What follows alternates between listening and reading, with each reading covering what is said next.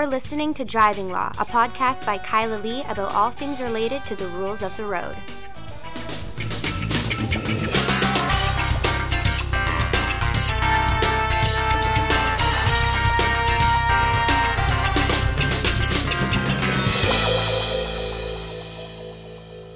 Hello, and welcome to another episode of Driving Law. I am Kyla Lee at Acumen Law, and with me, my co-host, Paul Doroshenko.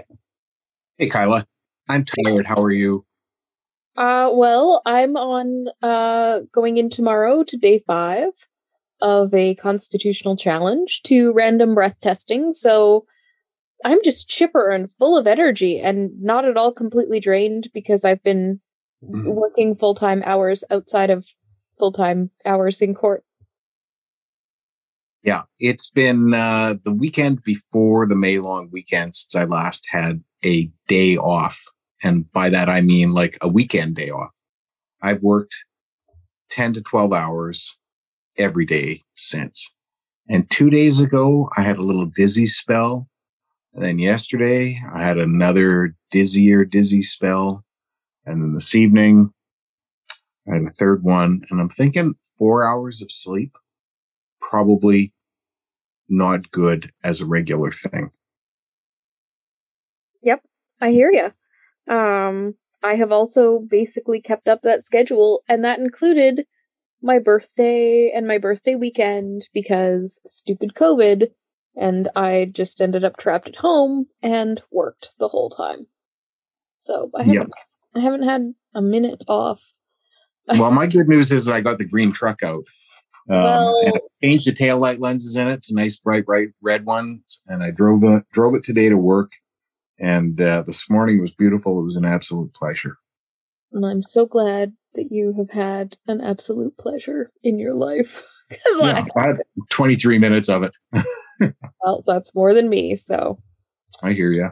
Already not complaining. This is the life we chose, after all. This is the thing. Anyway. Speaking of an absolute pleasure, there is an absolute pleasure that we should talk about this week, and that's a very interesting decision from the B C Supreme Court on immediate roadside prohibitions. Well, there's three decisions this week. Which one do you want to start with? Uh, let's start with the one that is not ours. Okay. I read it. Yes. So this is a decision of my friend, John Duncan, who I finally got to meet in person last weekend while I was at the whole weekend long T L A B C board retreat mm-hmm. working. Um, and uh, this was a uh, decision of the Superintendent of Motor Vehicles adjudicator in a case called Rivard. And Mister Rivard was given a driving prohibition. Um, it registered a fail reading. He had a second test. The second test also registered a fail reading. And there were a number of things that were argued at the review hearing and ultimately on the judicial review when the prohibition was upheld, most of which get sort of dismissed very quickly by the court. But one significant issue was not, um, uh, was not addressed by the adjudicator properly. And this is the most fascinating issue to me. It's also an issue that I've been arguing in every hearing. So we're going to have to go back and dig through our files because yeah, this changes this changes the uh, changes the game a little bit. It does. So basically what happened was the officer filled out the report to superintendent. And for the uninitiated listener, the report to superintendent contains a number of boxes, and the officer is supposed to fill in certain information in those boxes or check them off to indicate what they did. One of the boxes says time reasonable suspicion formed or suspicion time. And another box is approved screening device demand, where the officer is supposed to record the time of the demand. The form does not differentiate between a suspicion demand and a mandatory demand. And in the narrative, the officer can. I don't know. Yes. Did you hear that? Yeah. It, I don't know what that was, but it was right outside my window. Well, I mean, I think your dad's watching the uh, hockey game, and if the Oilers scored, that could have been him jumping up, knocking that, something over. That, oh, who knows what it was? Anyway, doubtful that the Oilers scored. They're not doing very well. Uh, in the narrative, the officer put um, information uh, about making a demand from a charter card, but did not indicate which demand, whether it was under Section three twenty point two seven one B or three twenty point two seven sub two. And on the uh, part of the form where the officer is supposed to record the suspicion, the officer crossed it out and just wrote an acronym. M A S. We've seen this before. So, and I've complained in hearings, and I've been saying this all the time. Um, and that is that the law changed in December twenty eighteen to introduce these demands. And the B C form that we use for immediate roadside prohibitions is still this template. Now it's an outdated template. They're still using the old template, despite the fact that in the summer of twenty nineteen, they made substantive changes to the Motor Vehicle Act to acknowledge the changes to the criminal code. But they didn't change their form, and the police have not come up with something, which is shocking to me. It's twenty twenty-two, well, four years I, later. What they came up with was the police officers are supposed to write it in their narrative. But, of course, the problem that exists when you trust police to do it right is that they don't. So, well, they may be doing it right. Maybe they're doing, maybe he's telling the truth. Maybe he made a mass demand. You don't know. What's a mass demand? I don't know. Something that they invented. And where was this? Prince George or Prince Rupert? Prince George. Yeah. So, ultimately, um, the court finds that the adjudicator's decision was unreasonable. So I want to take you through a little bit of, of the decision. So paragraph sixty-six, and you can basically skip to paragraph sixty-six when reading the judgment because the rest of it is dealing with all this other stuff. And it's not written very well, like as a judgment. Um, it's not very clear. So you can't really find what you're looking for easily. So go to paragraph sixty-six, where uh, the court says uh, a central issue before the adjudicator was which section of the criminal code did Constable Lozada rely on in making the breath demand? And then they set out the two different sections. And the court says at paragraph sixty-eight, the adjudicator found that the demand was made pursuant to section three twenty point two seven sub two. The adjudicator also inferred that the charter card that was used by Constable Lozada contained the mandatory alcohol screening demand. Both the narrative and the report are pre-printed templates which the officer fill in. Neither of these documents has a section or sections to be filled in if the demand made was a mandatory alcohol screening demand. And the court actually asked counsel for the superintendent, yo, why was this not updated when the legislation was changed? And of course, the superintendent's lawyer is like, I don't know. I can't say. I know nothing. So, well, I mean, he can't give evidence about it. What's he going to say? It wasn't. It hasn't been. That's all he can say. I suppose. I mean, you can you can frankly answer the court's question. What the court can do with the information is another well, thing. Yeah, I know, but that's the point. What that's the frank, that is the frank answer. The frank answer is, I don't know. They that's, didn't do it. Yeah. yeah. So, so the court actually really focuses in on this form issue. Um, there's there's a whole bunch of discussion about uh, the adjudicator's decision, and and indeed the, the adjudicator did something a little bit silly, where she said, well, I'm familiar with the wording of the mandatory alcohol screening demand, and it's this, and then sets out the wording of the demand, and then uses that, her familiarity with it, to conclude that the the officer must have read that demand, which obviously, as we know, is incredibly unreasonable. Well, the, the, the government lawyer argued that M A S was a common acronym for mandatory screen, alcohol screening that would be commonly known to the general public. Yeah, the court rejected that in short order. saying, I don't find that. Probably the first time the judge has ever heard of it. Yeah. I don't, I, I, I've never used that acronym. I've seen it a couple of times. Usually it's fleshed out a little bit better than that, but which, it's still not fleshed out well. Which incidentally is another example of one of the problems with not having impaired driving cases before the courts anymore. Now you have judges attempting to adjudicate impaired driving related matters, having little to no experience with impaired driving, and thus not being familiar with the lingo. Yep. Yeah, true. The court says at paragraph seventy-nine, and I love this, the police have chosen to use pre-printed documents such as the narrative and the report, which do not have any sections relating to mandatory alcohol screening. These forms, by their very nature, create ambiguity in relationship to which breath demand was made by a particular officer. Court finds that the adjudicator was wrong in concluding that there was no evidence about the suspicion because the officer had partly filled out the information. It wasn't reconciled with the information in the narrative. And um, uh, the court said the adjudicator did not specifically make a finding as to what M A S meant, nor did the adjudicator address why M A S was typed and written in sections of the narrative in the report dedicated to a demand made under three twenty point two seven sub one sub B of the Criminal Code. And uh, they then refer to the fact that the officer had said that he'd read from a charter card and cite the case of Byron, where the court said, for adjudicators to take the notice of the cards carried by police officers, they need to know which card they are taking notice of. It is fundamental that the record be clear which card is being referred to in order for adjudicators to take notice with any degree of certainty.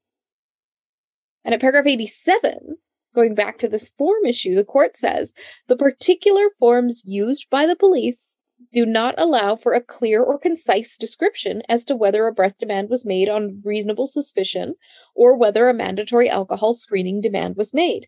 It was not reasonable for the adjudicator to draw the inference by default that a mandatory alcohol screening demand was made simply because some of the boxes were not filled out in the narrative and the report, which are documents that are only designed to be used when the peace officer has a reasonable suspicion to make the breath demand.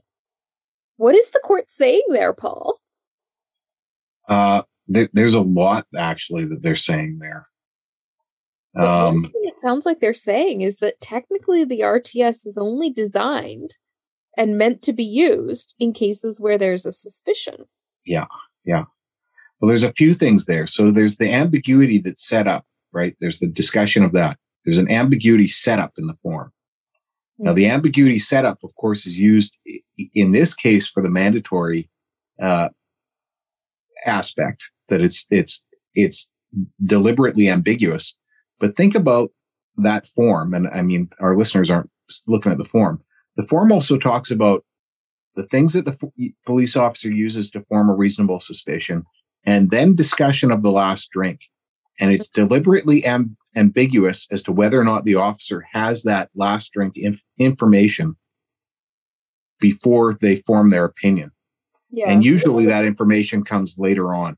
They can only put admission of consumption, but you don't know if the admission was, have you been drinking? Yes. And then make the demand. And then when was your last drink? So, I'm, I mean, this form is not designed for mandatory alcohol screening. And this has been my argument the entire time.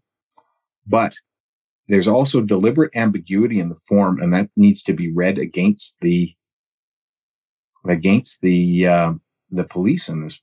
I mean, based on this, this is in fact a legal principle that where there is ambiguity in the forms, the ambiguity is read against the creator of the form. Well, it's a legal principle certainly in insurance. I suppose it may be a legal principle all over the place that it's can be applied that way.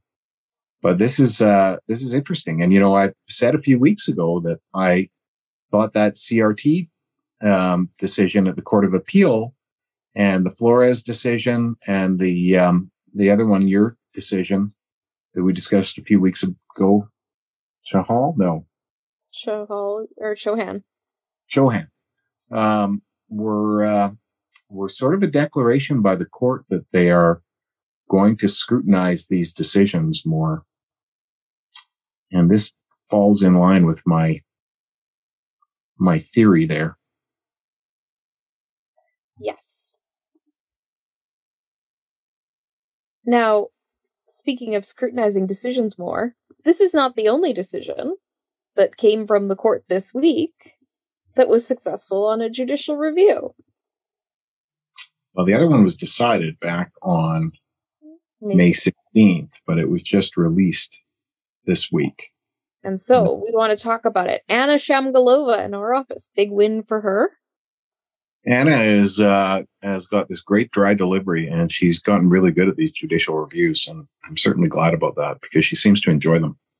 Yes. And, well, she wins them. And uh, that makes me happy. So it makes the clients happy. Everybody's happy.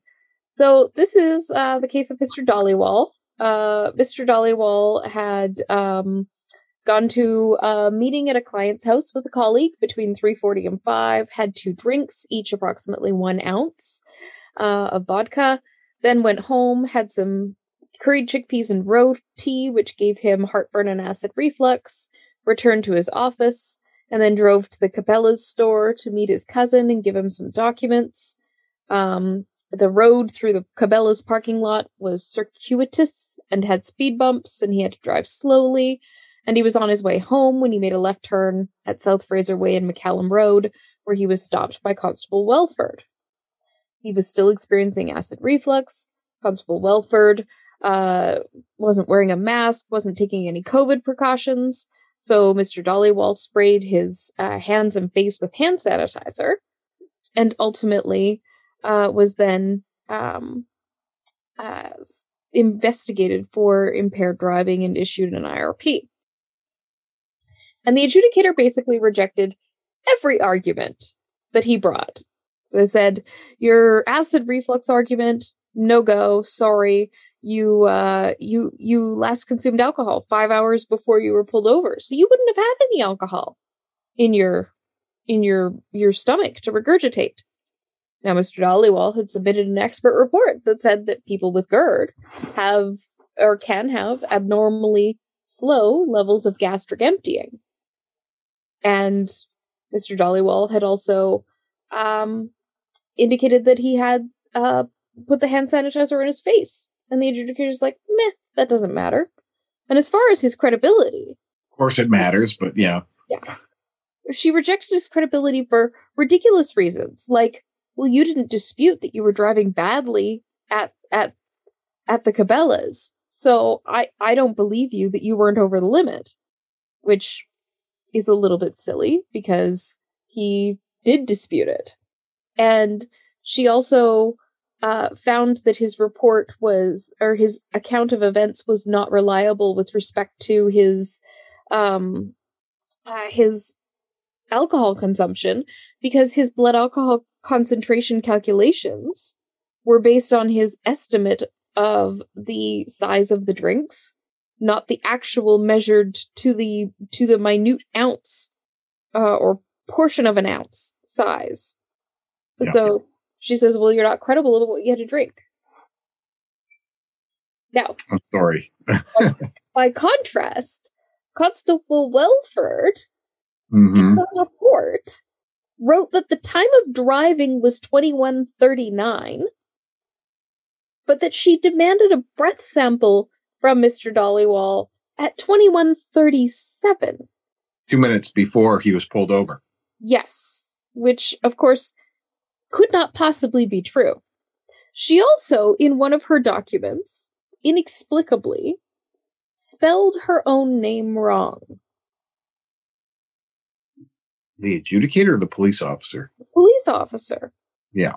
Constable Welford, one L, but at one point in her documentation, she spells her own name with two L's. This one is very familiar to me. I wonder if I argued it. Um, I note that your name's in there with respect to the calculation of what his uh, blood alcohol concentration would be on the basis of what he had to drink. Um, and it's very interesting how the court goes through all of these different issues. I agree with Mister Dhaliwal that the decision is problematic in a number of ways. And then we've got first, next, on the other hand, for example, second, perhaps the most troubling, Yeah. Those, that's the start of each paragraph. Yeah. Uh, of the following seven paragraphs. Yeah. So the first was that the the adjudicator acknowledged that there were police records that contained manifest errors about mis- about the timeline, and that Mister Dhaliwal was probably more accurate in relation to the time. But then the adjudicator's like, but this doesn't cause me to reduce the reliability of the officer's evidence. I'm sorry. The officer literally swore to the truth of events that could not have transpired in the way she described them. But that that is irrelevant. This doesn't matter. First error. First manifest flaw. Next, the adjudicator states that he preferred Constable Welford over Mister Dhaliwal where their evidence was in conflict because of what he said was a trope that police invariably demand to see a driver's license when pulling a person over. And the court's like, um, no, that's a presumption of regularity in favor of the police that is not permissible. Yeah, I mean, it, it is a common thing that they do, but you certainly can't come to that conclusion that they do, and in every And you certainly cannot come to a presumption of regularity, especially when you see what we see in police reports. Oh, yeah. My gosh. I mean, uh, presumption of dishonesty is seems to be the the uh, the pattern these days. These days. Yeah. And uh, the adjudicator disregarded all sorts of evidence that Mister Dhaliwal proffered in support of his uh, uh, application um, by saying that he hadn't deduced evidence on these things. You didn't provide evidence about this when he did. Like she yeah. said that he had no evidence about his driving behavior at Cabela's, like I said, but actually he did explain the the layout and the speed bumps and why he was driving slowly. Um, then she she says, well, you didn't, um, she or he, I can't remember. Um, you didn't explain how you could have known that how much alcohol was in your two drinks. And the court's like, it doesn't, it doesn't matter. Like, yes, the, it, there is going to be a, an uncertainty in measurement. Like, you and I talk about measurement uncertainty all the time. You can always imagine better evidence. There is, and, and measurements, by their very nature, incorporate a degree of uncertainty. But the um, the court says it was certainly open to the adjudicator to infer a margin of error in the estimates, but it does not follow that the basis for Miss Lee's calculation was completely undermined as a result. The estimates themselves still served as at least some evidence of the quantity of alcohol consumed. What really mattered was how far off the estimates would have to have been in order to raise the product of the B A C calculation from thirty milligrams to over eighty. So based on what the guy had to drink, His yeah. blood alcohol concentration should have been thirty milligrams based on what he had to drink and his weight. Yeah. But, uh, you know, he blew a fail. And, of course, there's a, an explanation for it, although you don't theoretically have to have an explanation nope. if you read Goodwin and Symbia closely and, and, and look at the legislation after that. That was the whole idea of that.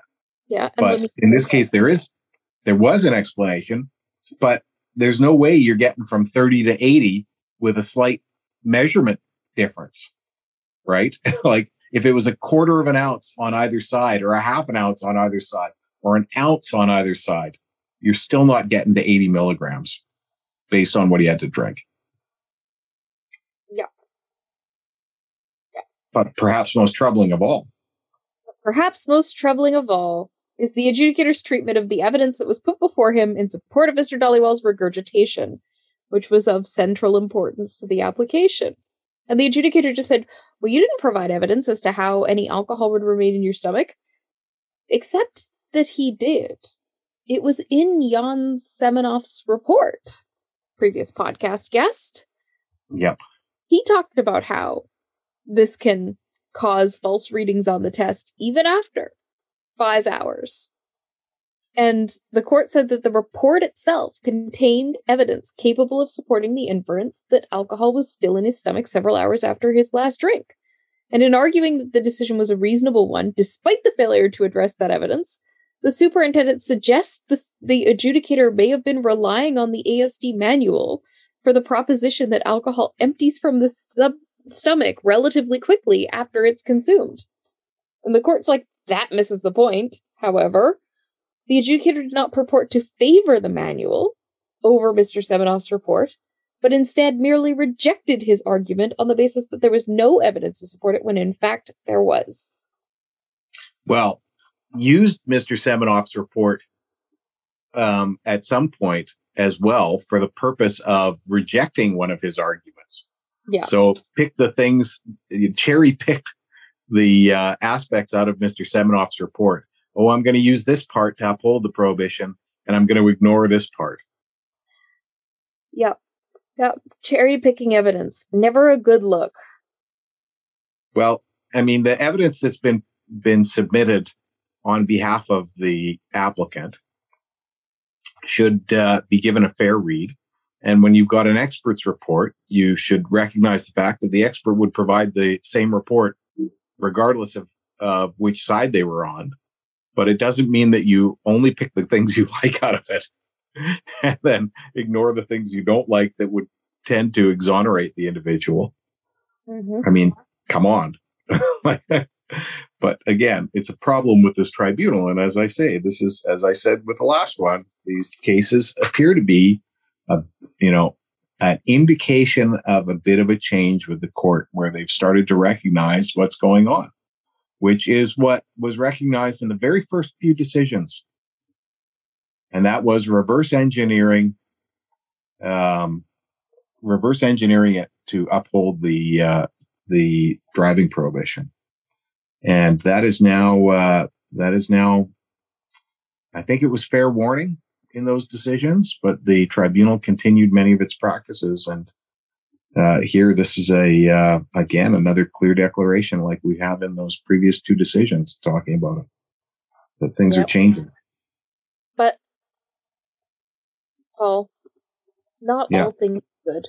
Not all judicial reviews are successful. No, I know. Yeah, that's uh, inevitable. Well, a lot of times it depends on the evidentiary record. Um, you know, sometimes it depends on uh, what you figured out to argue, and sometimes you don't have a strong argument. And sometimes you don't identify necessarily the correct case to support your position. Which brings us to the case of Doe. As in, Doe! Yeah, exactly. Um, this is a refusal to provide a sample case where uh, Mister Tuyen Doe was stopped by Constable Tan. He de- demanded a breath sample. Uh, Mister Doe apparently attempted to, to blow fifteen times, or maybe not fifteen times. There was a dispute about that. And ultimately, uh, his prohibition is upheld by the adjudicator. So he brings it on for judicial review. And um, the uh, the court has to consider two, essentially two disputes. Um, the first was whether Mister Doe um, actually tried fifteen times and whether he was, you know, not blowing properly into the device. And then the second one is whether he conveyed to the officer a reasonable excuse for not providing a sample. Yeah, and this seems to be a case where the tribunal gave the officer a baseline of credibility on that one. And just because the officer didn't record it, there's an assumption that it didn't happen. When yeah. I think Mister Doe did explain to the officer. Well, and this is the problem. So uh, the assessment of the arguments on the judicial review begins at paragraph twenty-nine. And um, essentially, the the judge says, really only one of the specific complaints advanced on the judicial review, this question of reasonable excuse, matters in uh, in the review hearing. Um, and but they're potentially tainted by other complaints, one of which was this dispute about the que- uh, the reason for the traffic stop, because Mister Doe had said that he was not stopped lawfully and that he was confused and upset as to why he'd been stopped. And the adjudicator, in dealing with Mister Doe's evidence on that or argument on that, said, well, I find it very questionable that if you were not advised why you were being stopped and you were curious the reason behind the stop, why you did not ask Constable Tan the reason behind being pulled over. Problems with that. Hey, what? Where have we heard that language before, Paul? Yeah, I find it questionable. Yes. So, as as well, you're asking. I'm sorry, uh, Mister Doe is Vietnamese, pretty much for sure. Uh, he's pulled over by a police officer, and uh, he's uh, he's a minority member, and he's supposed to start quizzing the officer. He's also an older guy. He's got dentures in his mouth. So he's supposed to start questioning the officer and, and putting it to the officer. You want to get tasered? You want to get handcuffed? You want to get thrown in the back of a car? I mean, like, let, let's recognize the circumstances of different people in this multicultural province. Yeah. Well, unfortunately, I appreciate what you're saying and agree. But Mister Doe never said that in the review hearing. He never said anything about, I didn't ask because of difficulty with language, or I didn't ask because of cultural differences between me and the officer, or because I felt like I was being racially profiled and I didn't feel safe questioning the police, or in my culture, we're taught to respect the police, or whatever his explanation was. Well, Mister Doe never puts any of this before the adjudicator and then wants to argue it on judicial review. Classic failure. In the judicial okay. review hearing, not putting in the evidence in the original hearing that you intend to rely on on a judicial review. I know, and I chastise you for your two hundred pages of written submissions covering off every different angle. Um, and sometimes people get their decision and they're not successful and they think, what's with this fifteen pages? But, you know, this is an example of why you do it. Yes, it is. Because nobody can ever say Miss Lee didn't raise everything in sync. Yeah. Yeah. There's so, always going to somehow, somewhere be a reference to these types of things. Um, well, it doesn't have to be thirty pages, though, Kyla. All of yours are like thirty-page arguments. Well, the problem I suppose the shortest not, is seven. The the problem is the shortest is five. Um, the problem is that not every argument applies in every case. So I have to cover up all the background stuff in every argument so that I have it all in there at least once. I get you. I get you.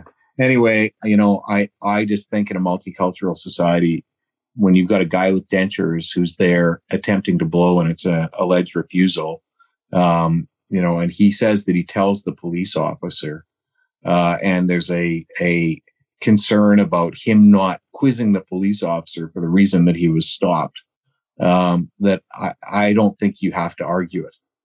I well, think the tribunal have... should recognize it, and I think the court should recognize it. You should also not have to argue that a person should behave in a particular manner in order to be believed on a review hearing. And again, well, that we're all the same. Like, it's just a suggestion that we're all the same, and it's a pluralistic society and we're all different and everybody's different. So I don't know, maybe if you're, you know, anyway. This was the criticism of Justice Kent in Flores, is that you can't imagine that everybody's all the same and apply common sense conclusions about human behavior that are not grounded in evidence. Your common sense conclusions. Yeah. And and yet that's what the adjudicator did, but this it does not appear to have been argued on the judicial review that that was the case in the um in the circumstances. And and so yeah, I mean I'm I'm I'm disappointed that the the person arguing this judicial review didn't bring Flores to the attention of the court. Yeah. There was one tiny little glimmer of victory. And that's found at paragraphs thirty-eight and thirty-nine, where the court says, Point C concerns, con- concerns the adjudicator's acceptance of Mister Tan's evidence that he smelled liquor on Mister Doe's breath. The adjudicator reasoned that Constable Tan's evidence on this point was credible because the officer said that he only noticed the smell of alcohol after he made the demand for a breath sample, and it was not evidence that would affect the result of the I R P investigation. It was, in effect, a gratuitous observation, and Constable Tan had no reason to lie. Right? Yeah. And the, the court does say, look, viewed in isolation, the reasoning on this point is doubtful. As a general proposition, the fact that a witness has no reason to lie is not, in itself, a sufficient reason to conclude that the witness must be telling the truth, and a self-interest wit- a self-interested witness who is saying the opposite is lying. But then she, the judge says, basically, it doesn't matter anyway. Yeah. So. Yeah, it didn't matter at the point that it came in. At the point that it was noticed, rather. Yep. Doesn't doesn't enhance his credibility or not. Well, it also didn't matter because it wasn't central to the decision reached, and therefore yeah. not a manifest flaw. I guess the thing that's really upsetting to me for all of this is that here's Mister Doe. You know, he fails to argue um, a couple of points at his hearing, and then maybe doesn't explain it as well as he should um, at his uh, at his review hearing, and he may very well be innocent, but he didn't have the luck of, you know, recognizing this or knowing this. And he didn't have a, you know, maybe somebody didn't think that was going to be central at the judicial review. And you think about Johnny Depp, who lost in one venue and succeeded in another venue, and he wouldn't have succeeded, succeeded, despite the fact that, you know, it was appropriate and he was telling the truth. He wouldn't have succeeded, but for the recording. Um, where, you know, she makes these terrible statements and the fact that she was caught in a lie in some other way. Mm-hmm. And so Mister Doe here may be completely innocent.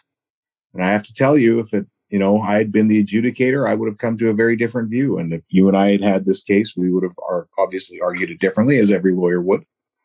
Um, but the sad part of this is that, um, he didn't have the, uh, he didn't have the recording, uh, of Amber Heard admitting that uh, that uh, she pulled him over unlawfully, or or the police officer being caught in some other egregious lie, to be able to reject the police officer's evidence. And it really calls into question the justice system. And it's far from perfect. That's for damn sure. Uh, we have these, um, you know, you, you're just lucky often that you have the evidence that you need. I don't. I want to be clear, though. I don't want to be taken as saying that this lawyer who did the original hearing or the judicial review did a bad job. I'm not knocking them. Oh, well, the, the, I'm not knocking the lawyer who conducted the hearing or conducted the judicial review. Not at all. It's it's such a it's a moving target. Mm-hmm. Um, it feels like they the rules are being changed all the time. Uh, the rules on judicial review are, in my mind, Um, ridiculous, and I've been saying that I'm hoping that the court's taking a more aggressive stance on this. But I, you know, I maybe I'm just uh, hopeful rather than hoping or expecting. I just would like it uh, to be the case. I'm, uh, but I'm, I'm just, you know, I'm, I'm frustrated that I see so many times um, where when I look at it, you know, maybe they just missed some piece of information and the person shouldn't have got it. And when I see somebody who's got dentures falling out of their mouth, trying to provide a sample, um, and um, I look at the status messages here that are recorded, and the status messages don't indicate to me that it's a properly functioning approved screening device, uh, I come to, uh, you know, and, and, and that's just not something that necessarily everybody would have recognized. You and me and Grant Gocatro might have recognized it. Um, And some of the adjudicators you would think should have recognized it. Uh, but, you know, these are these are things that, you know, you don't know what you don't know when you're making the argument, A. And B, it's a moving target. But the final my final point here is, you know, when I look at it, I see Mister Doe as a guy who shouldn't have gotten I R P. Um, the circumstances of his attempts to blow are not covered in in the training. The circumstances of his attempts to blow are not discussed in the Alco Sensor F S T manual anywhere. Mm-hmm. He's got a, and you and I know that there's a lot of people who are incapable of providing a sample. And here you are out on the lonely road with a police officer there holding this thing up and yelling at you, blow, blow, blow. Not everybody can do it. And it's uh, it's very upsetting to me to see this. There's, of course, people who are, we, we've had people admit it to us, right? Yeah, I was trying to blow really softly in the hopes that maybe, you know, it would get a really low reading. Um, you know, th- that that's rare. There's a lot of occasions where people are not capable of providing a sample. Yeah. And I think Mister Doe was probably not capable of providing a sample. I think the decision below is wrong uh, because they are holding people to a standard that is not a human standard. Yep, I agree. Speaking of humans, let's talk about the ridiculous driver of the week.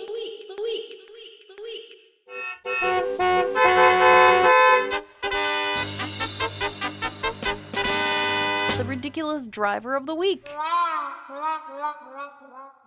It's almost always a human, except the time that dog took the car for a drive. Was that a ridiculous driver? I think we, we maybe discussed it, but maybe it wasn't the ridiculous driver. Make one week. Well, there's probably been a few Florida crocodiles who tried to drive, but we've never covered that. Um, okay, so this is a person um, in Ontario, a senior citizen uh, who was driving on uh, Highway sixty-nine. Um, Favorite highway. At one hundred fifteen kilometers an hour in a one hundred kilometer an hour zone, which, like, I'm sorry, but that's not bad driving. That's Vancouver driving. Uh, is from the moment you hit Hope uh, all the way until you get to the to the uh, uh, Horseshoe Bay ferry terminal. If you're driving less than fifteen kilometers an hour over the speed limit, you are an anomaly. Yep. Yep. Um, this is, you know, it's not lawful, but it's also not abnormal. Anyway. So if you're if you're beyond Hope, you can get stopped at fifteen kilometers an hour over. Oh, but it's unlikely. On the island, I'm like, why is everybody driving so slow? Because they're all driving like six kilometers an hour over the speed limit. Well, it beats the heck out of Manitoba, where they drive ten kilometers an hour under. Anyway, so yeah. This person got stopped. eight forty-seven a.m. Gets stopped for going one fifteen in a one hundred zone. eight fifty-nine a.m. Another officer stops the same vehicle. Same driver, traveling one hundred in an eighty zone, this time on Highway sixty-four. So two two speeding tickets, twelve minutes apart, at seventy-five years old. Who's going to his Alzheimer's support group? Ooh, that was bad. I'll never be a comedian with that. No, you won't. It's bad. Bearing, particularly bearing in mind my concerns about myself. Um, yeah, podcast. I'll get canceled on that one. The the Alzheimer's people will uh, will uh, they won't remember. Um, Alzheimer's the, killed uh, my grandmother. What's that? Alzheimer's killed my grandmother. So don't be like that. No, I know, and it's, I've got family members who are suffering it and who have suffered it, and I am fearful of it too. But thankfully, all my family members have a good sense of humor, so it's uh, one of those sad human things. Um, and your grandmother was lovely, and uh, I'm uh, sorry for your loss. Um, yeah, twice in, what was it, fifteen minutes? Twice in twelve minutes. Twice in twelve minutes. Well, maybe they'll give him a two for one. If he disputes them both, he can go to court. Yeah, I don't know that they do that in Ontario, but you know, it could be a it could be an incontinence issue. There's all sorts of things you can make fun of the seniors for. Um, you know, maybe the Depends were full. Um, you know, who knows? Was there was there signal light on the entire time? That's what I want to know. Look, he was late for bingo. Was he wearing a hat? If he's wearing a hat and driving a Chrysler, then usually they're driving fifteen kilometers below the speed limit. Maybe he was just missing his hat. Oh, my gosh. When Grant uh, was still working in traffic enforcement, he Grant Gockatrue, former yeah. podcast guest, um, he once told me about a time where he pulled over one guy for excessive speeding. A week later, he's out by the uh, airport, the Vancouver airport. He sees the same car. It's speeding excessively. He pulls the guy over again. Same guy. And the uh, the guy says to him, "Oh no, you pulled me over a week ago." And Grant says, "Yeah, what did you learn from that?" And the man says to him, "You're everywhere." Oh, that's a good answer. Yeah, Grant didn't, that's a good Grant answer. didn't impound his car. It was one of the rare times where he did not impound the car.